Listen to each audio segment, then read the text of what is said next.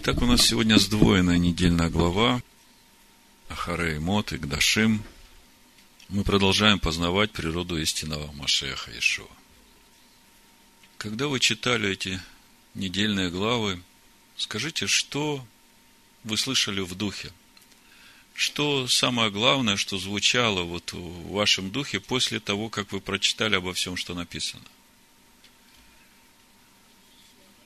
Хорошо, я прочитаю несколько мест выборочно из нескольких глав, и вы тогда мне скажите, что же самое важное в этих недельных главах. Начну с 18 главы 1 стиха. «И сказал Господь Моисею, говоря, объяви сынам Израилевым и скажи им, Я, Господь, Бог ваш. По делам земли египетской, в которой вы жили, не поступайте и по делам земли ханаанской, в которую я веду вас, не поступайте. И по установлениям их не ходите. Мои законы исполняйте, и мои постановления соблюдайте, поступая по ним. Скажите, а где взять его законы и его постановления? Вот Левит, 18 глава, 4 стих. Бог говорит, мои законы, мои постановления. В Торе – да? То есть, э, не закон Моисея, как обычно говорят. Закон Бога. Его законы, Бога.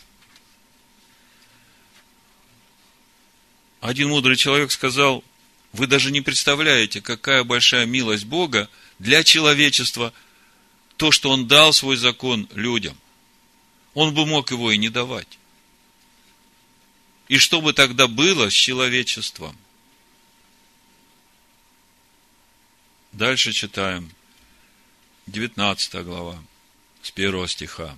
«И сказал Господь Моисею, говоря, объявим всему обществу сынов Израилевых и скажи им, святы будьте, ибо я свят, Господь Бог ваш. Дальше читаем, 20 глава, седьмой стих. Освящайте себя и будьте святы, ибо я Господь Бог ваш. Скажите мне, каким образом я могу осветить себя?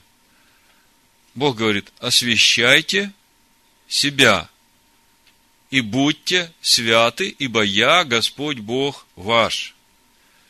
Это мне надо батюшку из э, церкви призвать с этим э, кадилом и с этой водичкой, чтобы он осветил меня, побрызгал на меня, да? И я буду освящен? Или Бог о чем-то другом говорит?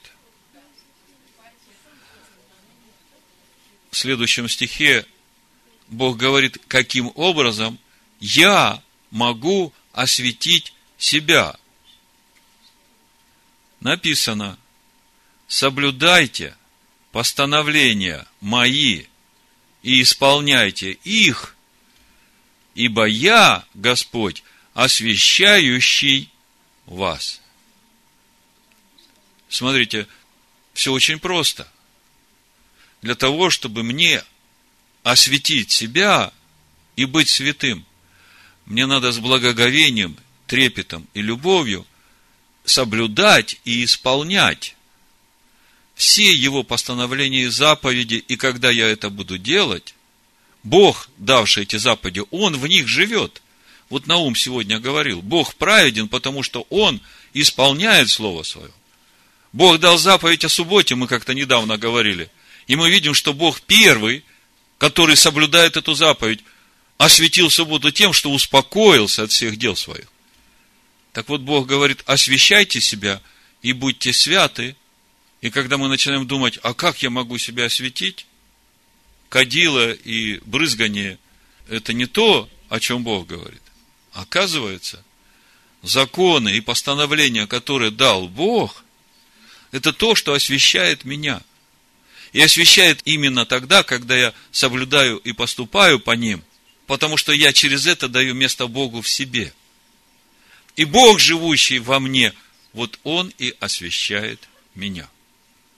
И заканчивается наша недельная глава, сдвоена Ахарей Мод Гдашим, 20 глава книга Левит, с 22 стиха прочитаю еще. Соблюдайте все уставы мои и все законы мои, и исполняйте их. И не свергнет вас с себя земля, в которую я веду вас жить. Не поступайте по обычаям народа, который я прогоняю от вас, ибо они все это делали, и я вознегодовал на них. И сказал я вам, вы владейте землей их. И вам отдаю в наследие землю, в которой течет молоко и мед. Я, Господь Бог ваш, который отделил вас от всех народов. Скажите, каким образом Бог отделил нас от всех народов? Своими заповедями, постановлениями, уставами, законами. Отличайте скот чистый от нечистого и птицу чистую от нечистой – и не оскверняйте душ ваших скотом и птицей и всем присмыкающимся по земле, что отличил я, как нечисто. Будьте предо мною святы, ибо я свят, Господь. Я отделил вас от народов, чтобы вы были мои. Вот теперь скажите мне, что же самое важное вот в этих двух недельных главах – что Господь хочет нам сказать. Какое главное послание от Бога вот из этих недельных глав вы слышите сейчас? Освящайте себя и будьте святы. Не поступайте по законам и обычаям тех народов, из которых я вывел вас, и которые вокруг вас.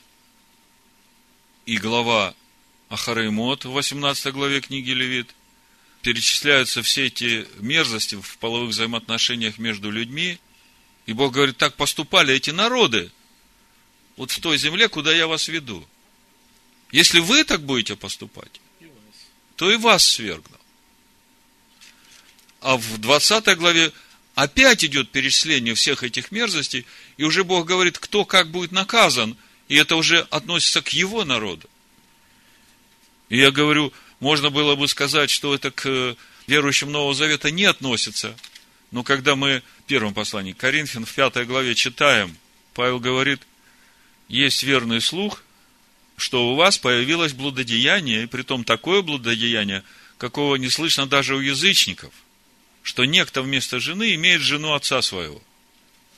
И вы возгордились вместо того, чтобы лучше плакать, чтобы изъят был из среды вас, сделавший такое дело. А я, отсутствуя телом, но присутствуя у вас духом, уже решил, как бы находясь у вас, сделавшего такое дело, в собрании вашим, во имя Господина нашего Иешуа Машеха, обще с моим духом, силою Господина нашего Ишуа Машеха, предать сатане во измождение плоти, то есть вот этого человека, который так поступает, Павел говорит, в имени Амашеха Ишуа я постановляю предать его сатане во измождение плоти, чтобы дух был спасен в день Господа нашего Ишуа Машеха.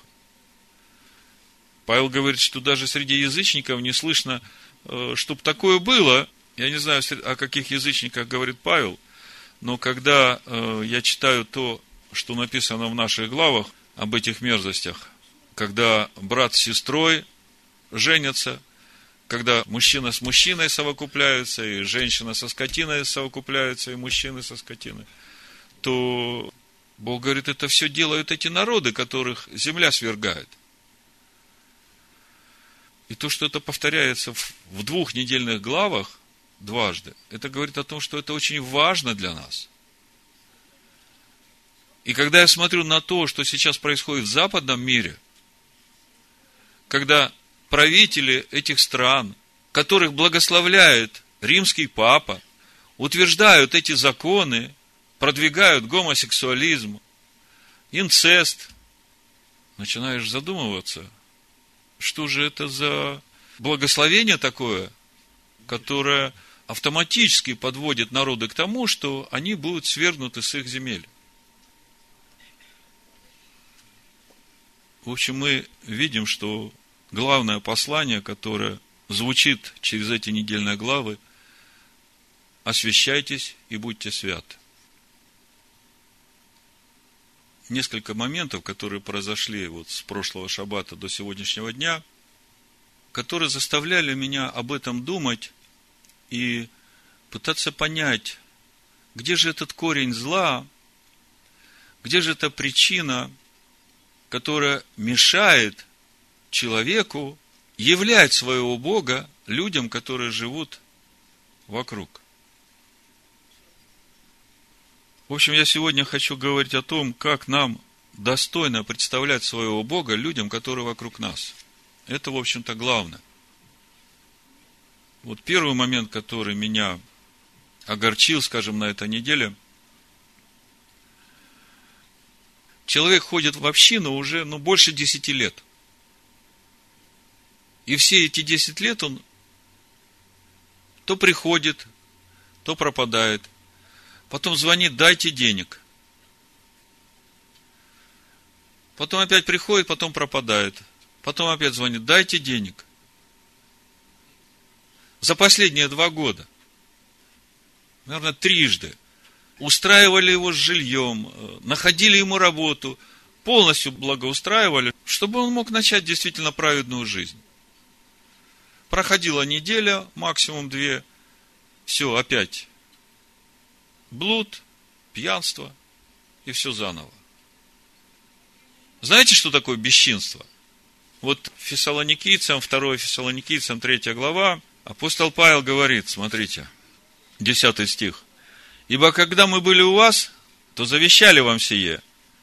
Если кто не хочет трудиться, тот и не ешь. Но слышим, что некоторые у вас поступают бесчинно. Ничего не делают, а суетятся. Вот что значит поступать бесчинно. Не хочешь трудиться? Тогда не ешь. А если хочешь есть, то тогда, пожалуйста, трудись. И трудись так, чтобы всех радовала твоя работа.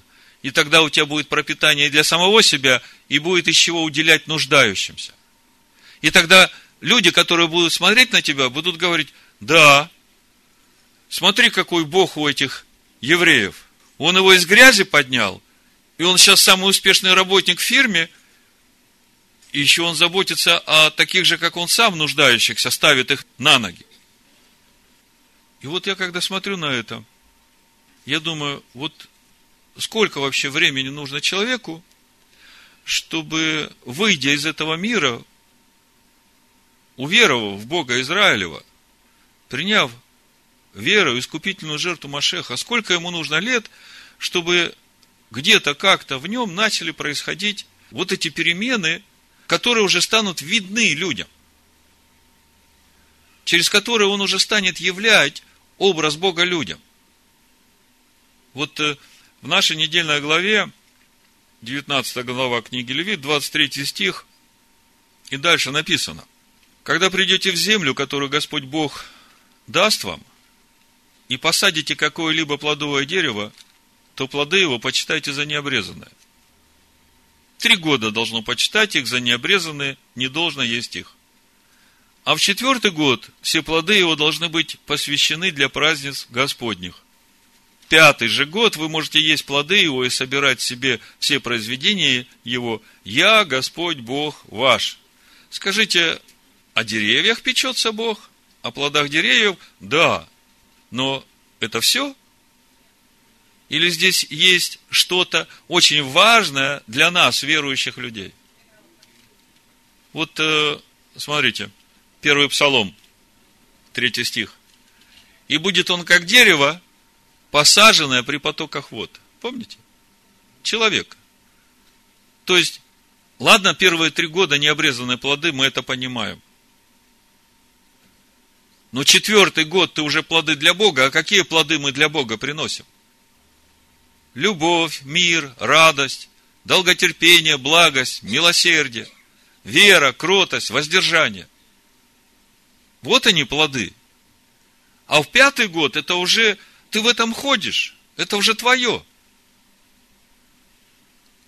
Мы сегодня говорим о святости и о том, какой образ мы являем людям, живущим вокруг нас. Являем мы образ своего Бога этому миру.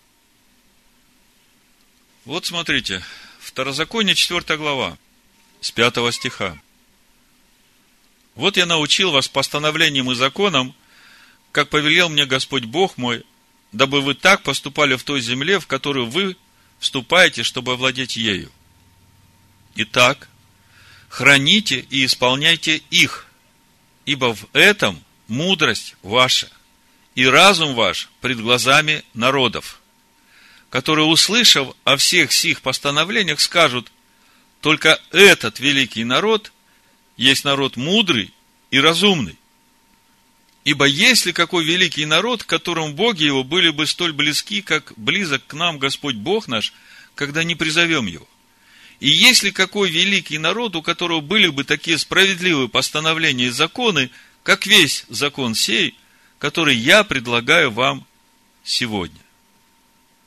О чем говорит это место Писания? О том, что когда Бог вывел нас из рабства этому миру, то Он дал нам свой закон. Он говорит, вот этот закон, это ваша мудрость. Вот этот закон это то, как можно устроить справедливое общество. И когда мы видим на устройство этого справедливого общества, мы видим, что в этом обществе, даже если человек стал рабом, а рабом стал потому, что пренебрегал этими заповедями, что с ним делали? Его определяли на работы к его брату, который богобоязненный и который через это успешный. Бог ему дает все необходимое и определяет его туда для того, чтобы он, пожив там, пока не сможет выкупиться, или 7 лет, если не выкупится, в седьмой год его отпустят совсем необходимым, чтобы он вернулся в свою землю и начал продолжать дело, уже научившись.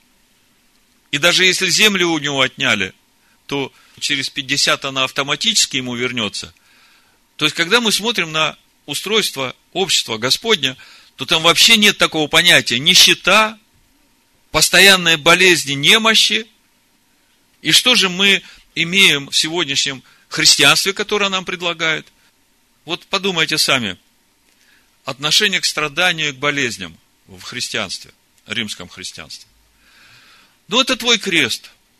Это тебе надо нести. Вот наш Господь страдал, и тебе этот крест надо нести. А я когда смотрю, Господь страдал именно потому, что Он взял на себя наши грехи. Он был изъязлен, поражен болезнями, потому что Он на себя взял наши грехи. Значит, мне-то уже не надо страдать от этих болезней, от этих язв. Если ты нищий, ты должен оставаться нищим, потому что, э, смотри, вот даже Иисус, когда посылал своих учеников, он говорит, не берите с собой э, ничего, вот, вот так идите. Ну так, если посмотреть, что говорил Ишуа своим ученикам, давайте, ну, хотя бы Матвея 10 глава, 9-10 стих прочитаем. Ну так, смотрите, это он говорил тогда, когда он еще был со своими учениками, а потом, когда он уходит, он говорит совсем другое, противоположное этому – Значит, смотрите, Матвея 10 глава, 9-10 стих. Не берите с собой ни золота, ни серебра, ни меди в поясы свои, ни сумы на дорогу, ни двух одежд, ни обуви, ни посуха, ибо трудящийся достоин пропитания. О чем он говорит? Он говорит своим ученикам, вот вы пойдете, ничего с собой не берете, потому что в любой город, в любой дом, куда придете, вам все дадут – вас обеспечат. Об этом дальше говорит, в какой город или селение не вошли бы, наведывайтесь, кто в нем достоин. Понимаете, у достойного всегда достаток. Мы сейчас об этом еще поговорим. И там оставайтесь, пока не выйдете. А входя в дом, приветствуйте его, говоря, мир дому сему. И если дом будет достоин, то мир ваш придет на него. Если не будет достоин, то мир ваш к вам возвратится. То есть, это даже в то время, когда Ишуа был на земле и посылал своих учеников. А теперь смотрите, что он говорит в Луке 22 главе своим ученикам с 35 стиха. И сказал им, когда я посылал вас без мешка и без сумы и без обуви, имели ли вы в чем недостаток? Слышите? Ишуа говорит, я вас посылал, и вы вообще ни в чем недостатка не имели. То есть вам не надо было попрошайничать, сидеть там где-нибудь у ворот и говорить, вот меня Иисус Христос послал, дайте мне на пропитание. Я тут э, благую весть пришел проповедовать, кушать нечего. Такого не было. Ишуа говорит, когда я вас посылал, у вас недостатка ни в чем не было. Они отвечали, ни в чем. Тогда он сказал им, но теперь, кто имеет мешок, тот возьми его. И также и суму. А у кого нет, продай одежду свою и купи меч. Вот это время началось с того момента, когда Ишуа был распят и воскрес, и теперь одесную Отца. Но я хотел вам сказать, что ни болезни, ни язвы, это не является крестом уверовавшего в Машеха Ишуа. Наоборот, этого ничего уже не должно быть у человека, который действительно пришел к Богу. То же самое нищета. Ишуа не проповедует нищету. Он говорит, что у вас будет все, что вам нужно. Вы ни в чем не будете нуждаться. Недостатка не будет. Если посмотреть Писание, много мест, которые говорят об этом. Почему я об этом говорю? Вот вы спросите сегодня, ну, мирского человека, ну, трезво мыслящего, который трудолюбив, которого в церковь вообще палка не загонишь. Он скажет, что мне там делать? Это неудачники там собрались. Мне там делать нечего. Скажите мне, почему сегодня у людей этого мира вот такое представление о тех, кто ходит в церковь, что это неудачники? Они не видят истинного живого Бога. Они не видят того устройства, которое должно быть в жизни истинного верующего человека. Потому что если бы они увидели то, что Бог сказал в 4 главе Второзакония, и сказали, смотрите, какой мудрый этот народ, какие справедливые у них законы, как близко Бог к ним, как Он о них заботится. Они ни в чем не имеют недостатка. У них все есть, и у них нет нищих, они все заботятся друг о друге. А почему у нас не так? Почему у нас десятками лет в церковь ходят люди, которые страдают от одних и тех же болезней, которые постоянно попрошайничают? Смотрите, 36 Псалом, 25 стих. «Я был молод и состарился, и не видел праведника оставленным и потомков его просящим хлеба». Скажите, это слово Бога? 33 Псалом, 10 стих. «Бойтесь Господа, святые Его, ибо нет скудости у боящихся Его. Скимны бедствуют, терпят голод, а ищущие Господа не терпят нужды ни в каком благе». Скажите, это доктрина процветания? Это элементарное взаимоотношение боящегося Бога с, со своим Богом. Потому что если ты действительно боящийся Бога, Бог позаботится о том, чтобы ты был защищен и в тебя был во всем достаток. И если тебе действительно нужно будет страдать, то только страдать за то, чтобы остаться в вере и в верности тем законам, которые Бог дал – Не страдать от тех болезней, которые приходят за нарушение этих законов. И тебе говорят, это нормально. Иисус страдал, и тебе надо страдать. Это вообще позор. Это хула на то, что сделал Машех Иешуа. 83 Псалом, 12 стих. Ибо Господь Бог есть солнце и щит, Господь дает благодать и славу, ходящих в непорочности, он не лишает благ. Слушайте, я могу еще много вам читать. Второзаконие, 28 глава, первые стихи, помните? Если ты, когда перейдете за Иордан, будешь слушать гласа Господа Бога твоего, тщательно исполнять все заповеди Его, которые заповедуют тебе сегодня, то Господь Бог твой поставит тебя выше всех народов земли, и придут на тебя все благословения сии и исполнятся на тебе, если будешь слушать гласа Господа Бога твоего. Благословен ты в городе, благословен ты в поле, благословен плод чрева твое, плод земли твоей и так далее. Всего лишь слушайся голоса Бога и исполняй всем сердцем постановление Его, заповеди Его. И не будет никаких болезней, которые навел я на землю египетскую, говорит Господь. И нищеты не будет. И вообще, то общество, которое я устраиваю, там нету нищих. Там все равны, потому что даже если землю продал по причине того, что попал в рабство, то в конечном итоге эта земля все равно возвращается к владельцу этой земли.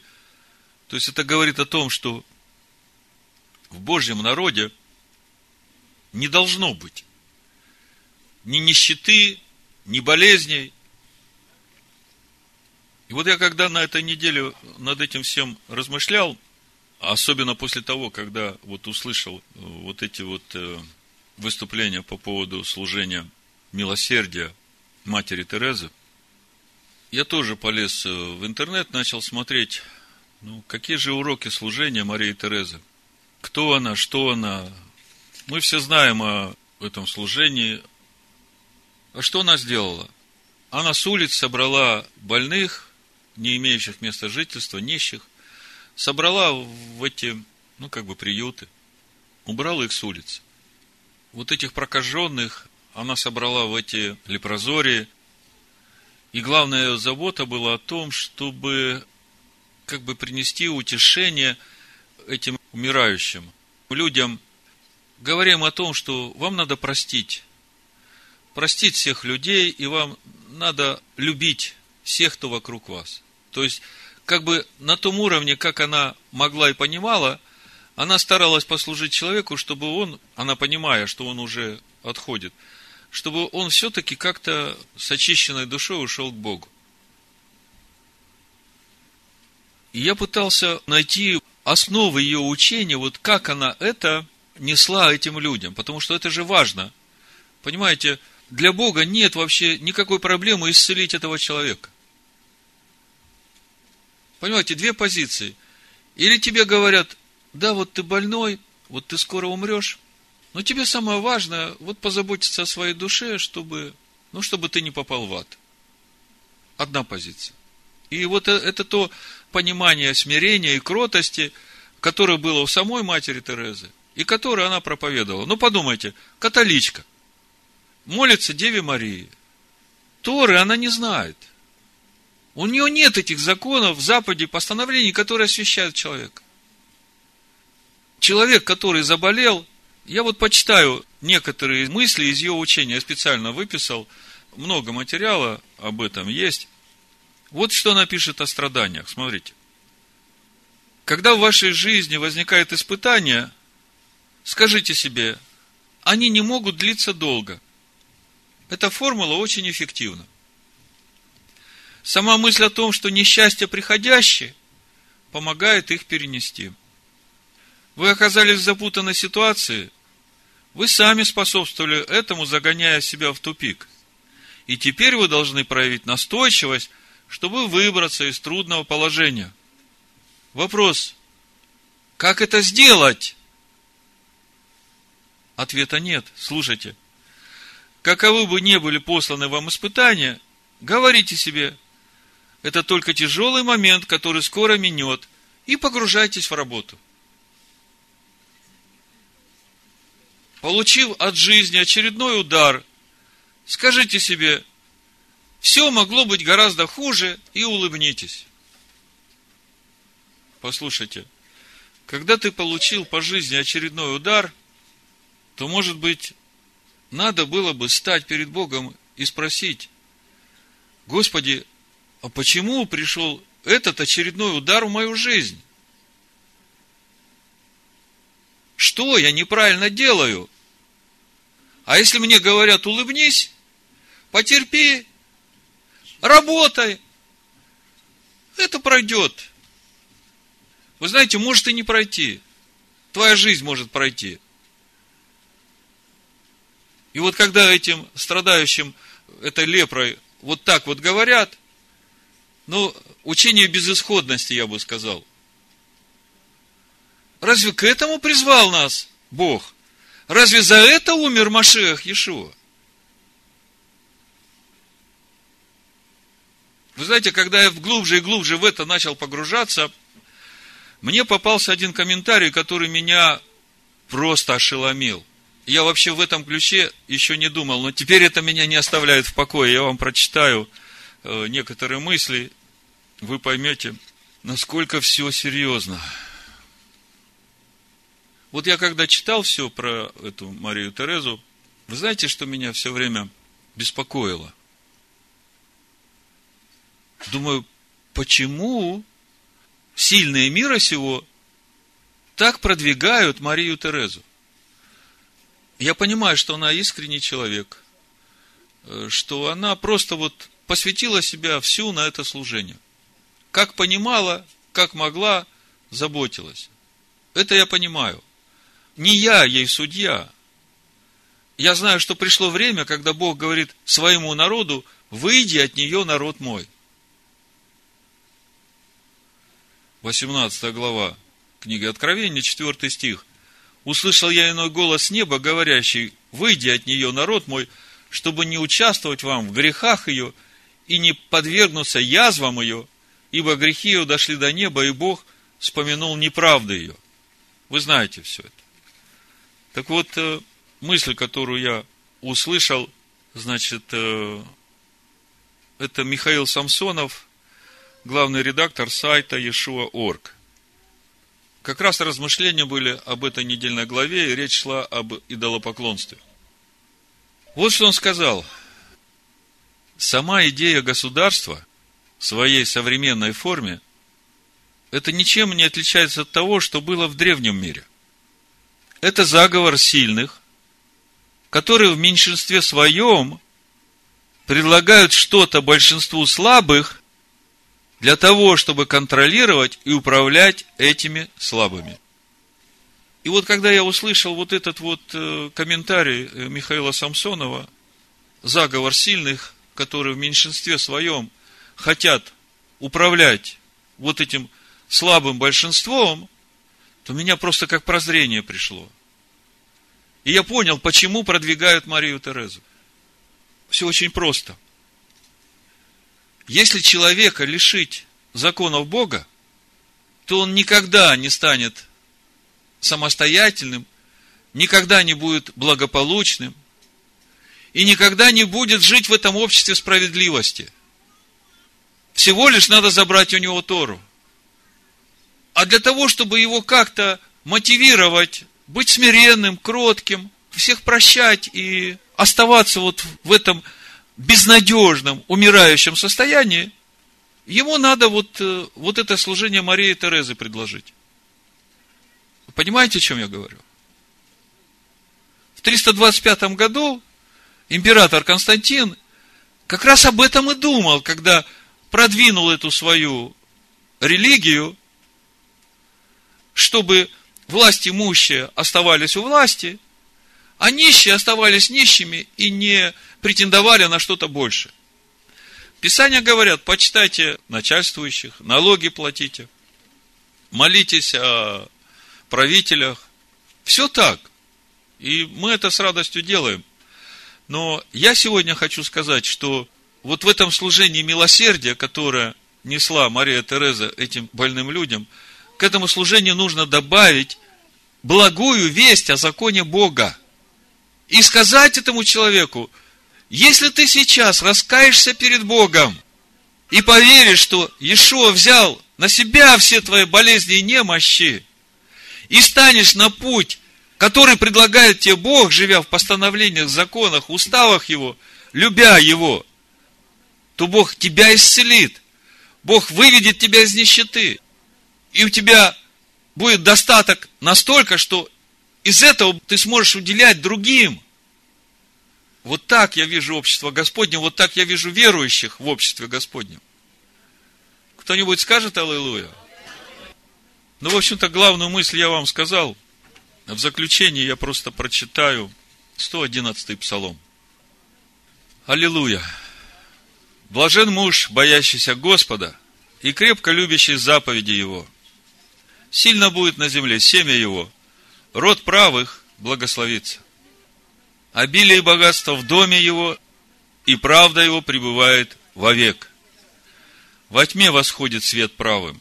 Благ он и милосерд и праведен. Добрый человек милует и взаймы дает. Он даст твердость словам своим на суде.